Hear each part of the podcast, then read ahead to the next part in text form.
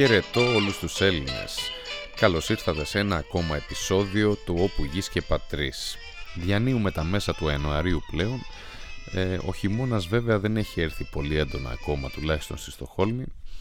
Ε, φυσικά από ό,τι ακούγεται θα αρχίσει σιγά σιγά να χιονίζει περισσότερο από τις επόμενες εβδομάδες. Και για να πάμε τώρα στο podcast όπου γης και πατρίς, όπου τις προηγούμε, στα προηγούμενα επεισόδια μιλήσαμε περισσότερο ε, για τη Σουηδία, για την κουλτούρα της Σουηδίας, την ιστορία. Ε, δώσαμε βάση σε ένα επεισόδιο στη διαμονή. Ε, μιλήσαμε λιγάκι για το γιορτινό τραπέζι επειδή ήταν και γιορτές κιόλας και τώρα πλέον στο σημερινό επεισόδιο σκέφτηκα να συζητήσω λιγάκι, να σας παρουσιάσω ε, για το κομμάτι όπου είναι ένα και από τα πιο σημαντικά και αυτό, για την έβρεση εργασίας. Ας πάρουμε τα πράγματα από την αρχή. Θα ξεκινήσω απλά να σας δώσω κάποια στοιχεία σχετικά με το ποσοστό ανεργίας εδώ στη Σουηδία. Ε, αυτή τη στιγμή, από όσο θυμάμαι καλά, ε, είναι γύρω στο 6,5 με 7%. Φυσικά ε, στους αλλοδαπούς, όταν μιλάμε για ανεργία στους αλλοδαπούς, σε, σε ανθρώπους που έχουν γεννηθεί ε, σε άλλη χώρα και έρχονται να μείνουν στη Σουηδία, το ποσοστό εκεί ανεβαίνει λιγάκι. Ένα καλό πράγμα που θα πρέπει να γνωρίζετε εσείς πριν ξεκινήσετε να ψάχνετε για εργασία είναι η ζήτηση που υπάρχει αυτή τη στιγμή και σε ποιες ειδικότητες ακριβώς ε, οι εταιρείες στη Σουηδία ψάχνουν να βρουν ειδικευόμενους. Ένα κομμάτι είναι το IT και developers που είναι προγραμματιστές στην ουσία σε διάφορες εταιρείες, ε, υπάρχουσες εταιρείες ή και startup εταιρείες που εκεί πέρα είναι μάλιστα και πιο εύκολο να βρούμε εργασία και δεν χρειάζεται και η σουηδική γλώσσα. Ε, ή σε κάποιες από αυτές τις εταιρείες, κάποια βασικά σουηδικά ε, απλά για να συνεννοείστε ε, την ώρα του διαλύματος σε κάποιο καφέ. Επίσης στις αγγελίες βλέπουμε να ζητάνε ε, αρκετά οδηγούς φορτηγών για μεταφορικές εταιρείες, ε, για παράδοση προϊόντων συνήθως κάποιοι οδηγοί, ζητάνε επίσης την καθαριότητα, σε νοσηλευτικό προσωπικό, νοσοκόμο ή νοσοκόμα και γιατρούς, εάν φυσικά έχετε την ειδικότητα αυτή. Εκπαιδευτικό προσωπικό υπάρχει, θα έλεγα, πολύ εύκολα μπορεί να βρει κάποιος ε, εργασία στο κομμάτι της ε, παιδείας. Σε αποθήκες όπως του IKEA, ICA και Coop που αυτά είναι, ε, είναι σούπερ μάρκετ και το Mathem μπορούμε να εργαστούμε σαν αποθηκάρι και να βρούμε εύκολα θα έλεγα δουλειά να στείλουμε το βιογραφικό μας εκεί. Και γιατί τώρα αναφέρω τις ειδικότητες είναι ότι σίγουρα πολλοί από εσάς δεν θα έχετε καμία σχέση με αυτές τις ειδικότητες που ζητάνε αυτή τη στιγμή εταιρείες. Ε, σε καμία μα καμία περίπτωση ε, δεν θα έλεγα ότι θα, θα δεν θα μπορέσετε κατά κάποιο τρόπο να βρείτε δουλειά, απλά θα είναι πιο δύσκολη διαδικασία και πιο χρονοβόρα. Επειδή π.χ. να δώσουμε ένα παράδειγμα κάποιος που έχει σπουδάσει marketing ε, και έρχεται στη Σουηδία και ψάχνει να βρει δουλειά, η συγκεκριμένη ειδικότητα είναι και θα έλεγα αρκετοί την γνωρίζουν να την κάνουν, οπότε δυσκολεύει στο να βρούμε δουλειά σε εταιρεία που υπάρχουν θέσεις για marketing. Και πάντα για το τι θα ψάξουμε να βρούμε στον εργασιακό χώρο έχει να κάνει φυσικά και με την ηλικία που είναι ο καθένας που έρχεται στη Σουηδία. Ε, κάποιος που είναι νέος και θα ήθελε να σπουδάσει ίσως στη Σουηδία ή να δουλέψει να βρει κάποια γρήγορη δουλειά, υπάρχουν αρκετές θέσεις σε καφέ, σε εστιατόρια, όπου εκεί πέρα ε, σε αρκετές περιοχές τουλάχιστον στο Στοχόλμης ε, δεν ζητάνε και σουηδικά. Το να πας να σερβίρεις ε, σε ένα μπαρ ποτά δεν χρειάζεται τόσο πολύ γλώσσα. Σε κάποια ε, μπαρ το ζητάνε, σε κάποια δεν το ζητάνε.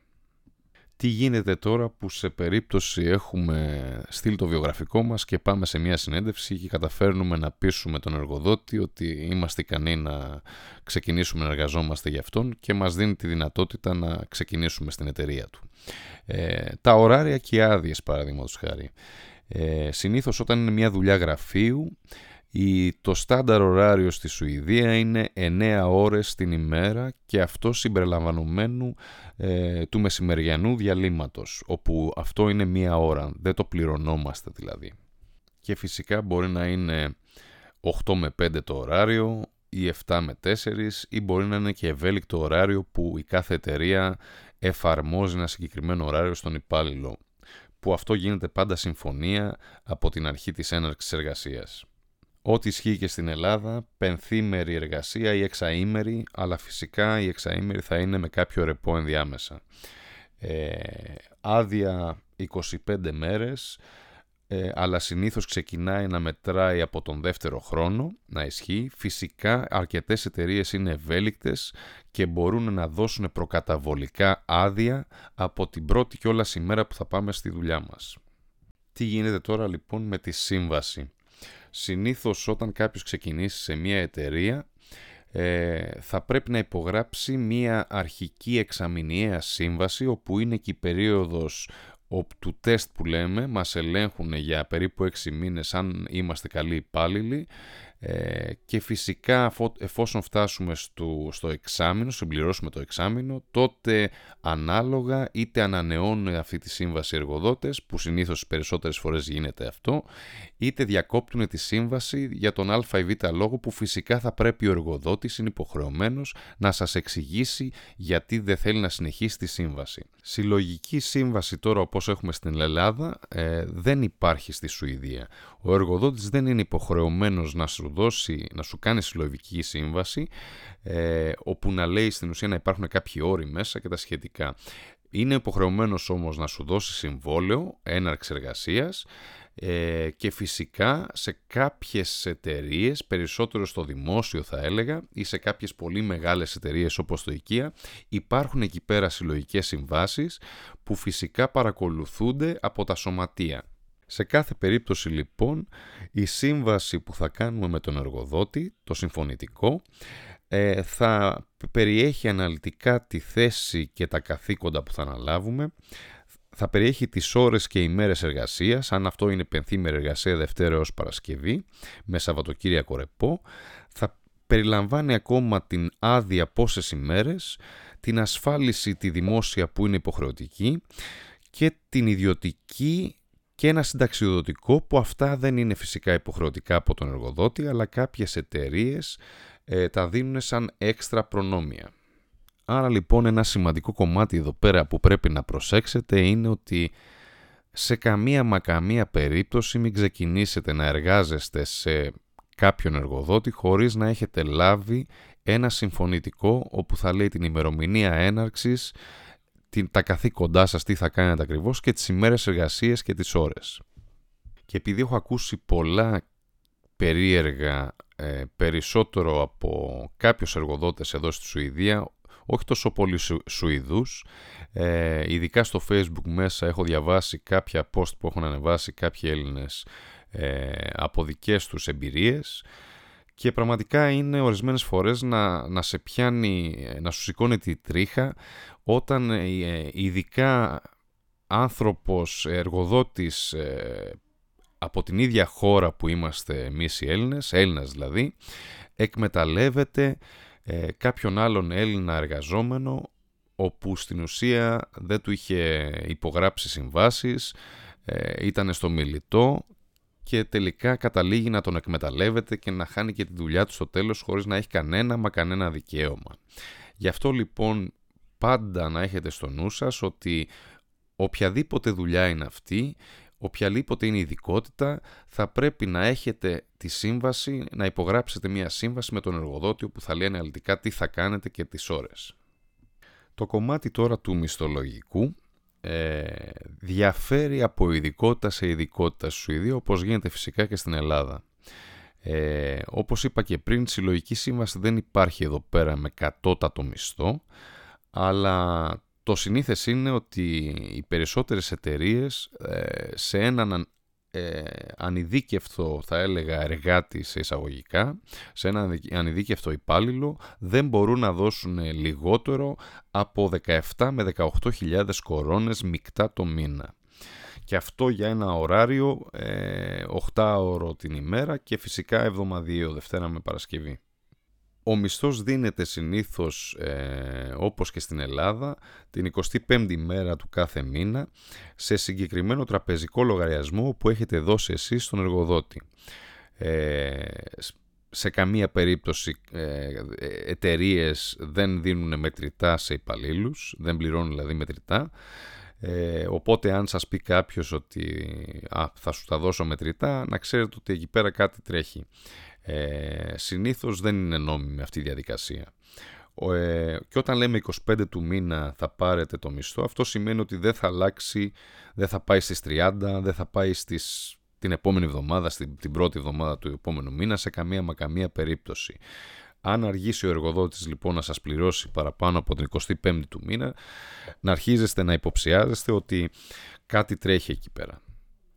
Επίσης κάθε τέλος του μήνα ή πριν μπει ο μισθός, λαμβάνετε μια αναλυτική ε, μισθοδοσία όπου εκεί πέρα βλέπετε ακριβώς τι έχετε πάρει σε μεικτό, τι, ποιοι είναι οι φόροι ε, και τα έξοδα του εργοδότη που έχει στην ουσία.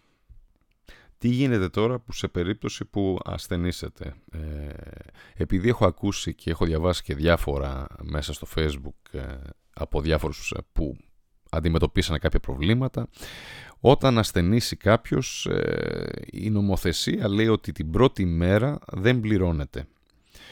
Ε, από τη δεύτερη μέρα ξεκινάει και πληρώνεται, νομίζω είναι 80% του μισθού. Εάν έχω κάνει κάποιο λάθος γράψτε ένα comment και διορθώστε με. Και αυτό πληρώνεται εξ ολοκλήρου από τον εργοδότη. Ε, δεν υπάρχει ότι αν δεν πας στη δουλειά σου δεν σε πληρώνει ε, αυτό το πράγμα. Φυσικά όλα αυτά φαίνονται αναλυτικά στη σύμβαση. Εάν τώρα η σύμβαση που έχετε κάνει ε, αναγράφει κάτι τέτοιο ότι ο εργοδότης δεν δέχεται να σε πληρώσει εάν ασθενήσεις ε, και λείψεις από τη δουλειά σου, τότε εκεί πέρα πρέπει να το ψάξετε λιγάκι με κάποιο νομικό.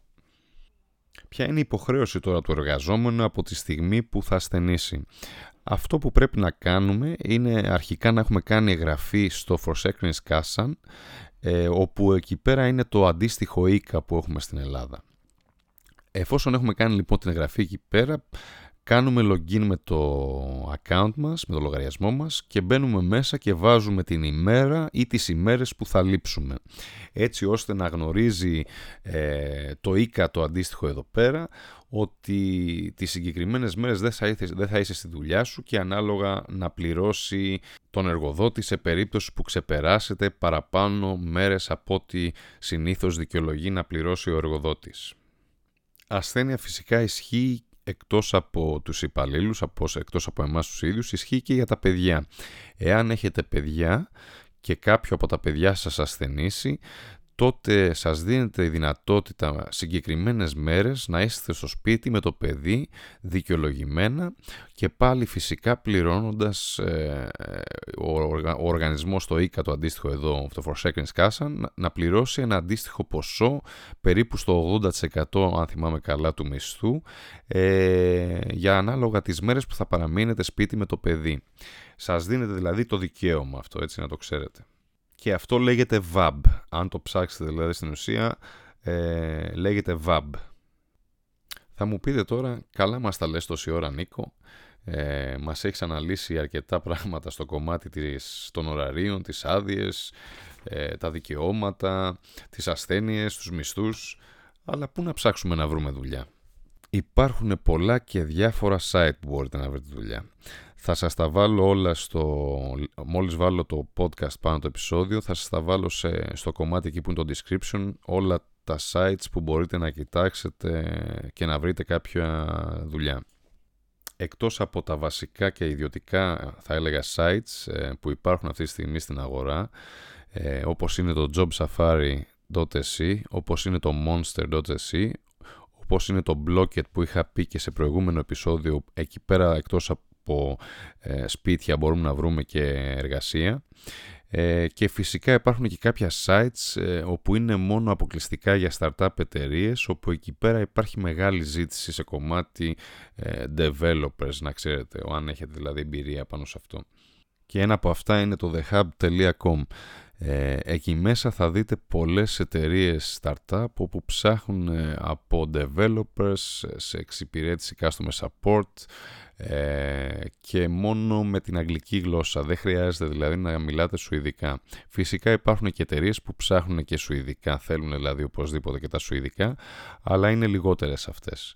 Ε, επίσης για κάποιους που ίσως έχουν λίγο παραπάνω εμπειρία με τα social media ε, ένα καλό κανάλι έβρεσης εργασίας είναι και το LinkedIn.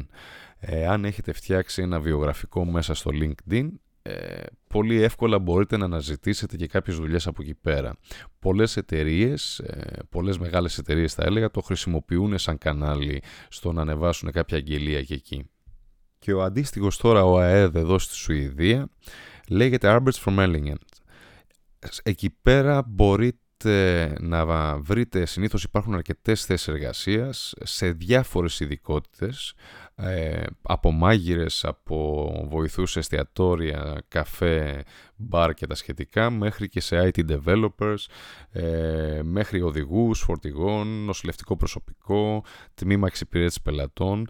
Όλα αυτά φυσικά, το συγκεκριμένο site είναι στα Σουηδικά, αυτό που πάντα λέω ε, συνήθως που είναι το πιο εύκολο που μπορείτε να κάνετε είναι αν έχετε, θέλετε να ψάξετε για κάποια συγκεκριμένη ειδικότητα Google Translate, βάλτε τη θέση στα ελληνικά ή στα αγγλικά αν μιλάτε στα αγγλικά και μετά μεταφράστε στα σουηδικά και προσπαθήστε να κάνετε αναζήτηση ε, μέσα στο Arbets for Mellingen. Ένα έξτρα tip που θα δώσω εδώ πέρα για το συγκεκριμένο site για το συγκεκριμένο οργανισμό είναι ότι εάν δεν έχετε βρει εργασία από την Ελλάδα ε, πρωτού έρθετε στη Σουηδία και έχετε έρθει εδώ πέρα και ψάχνετε, ένα καλό πράγμα που πρέπει να κάνετε ε, είναι να πάτε να κάνετε γραφή εκεί.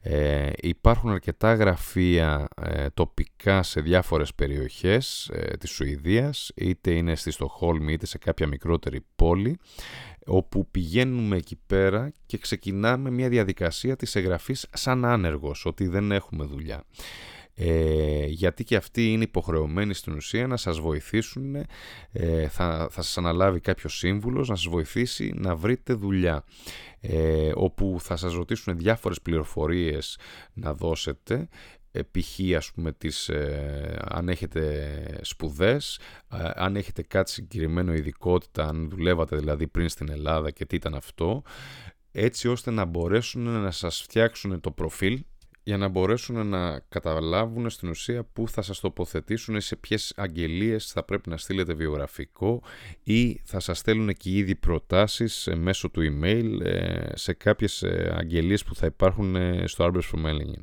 Και φυσικά έχει να κάνει και με τον καθένα, εκτός από όλα αυτά τα sites που σας είπα, πού ψάχνει και πώς ψάχνει και τι ακριβώς ψάχνει, έτσι.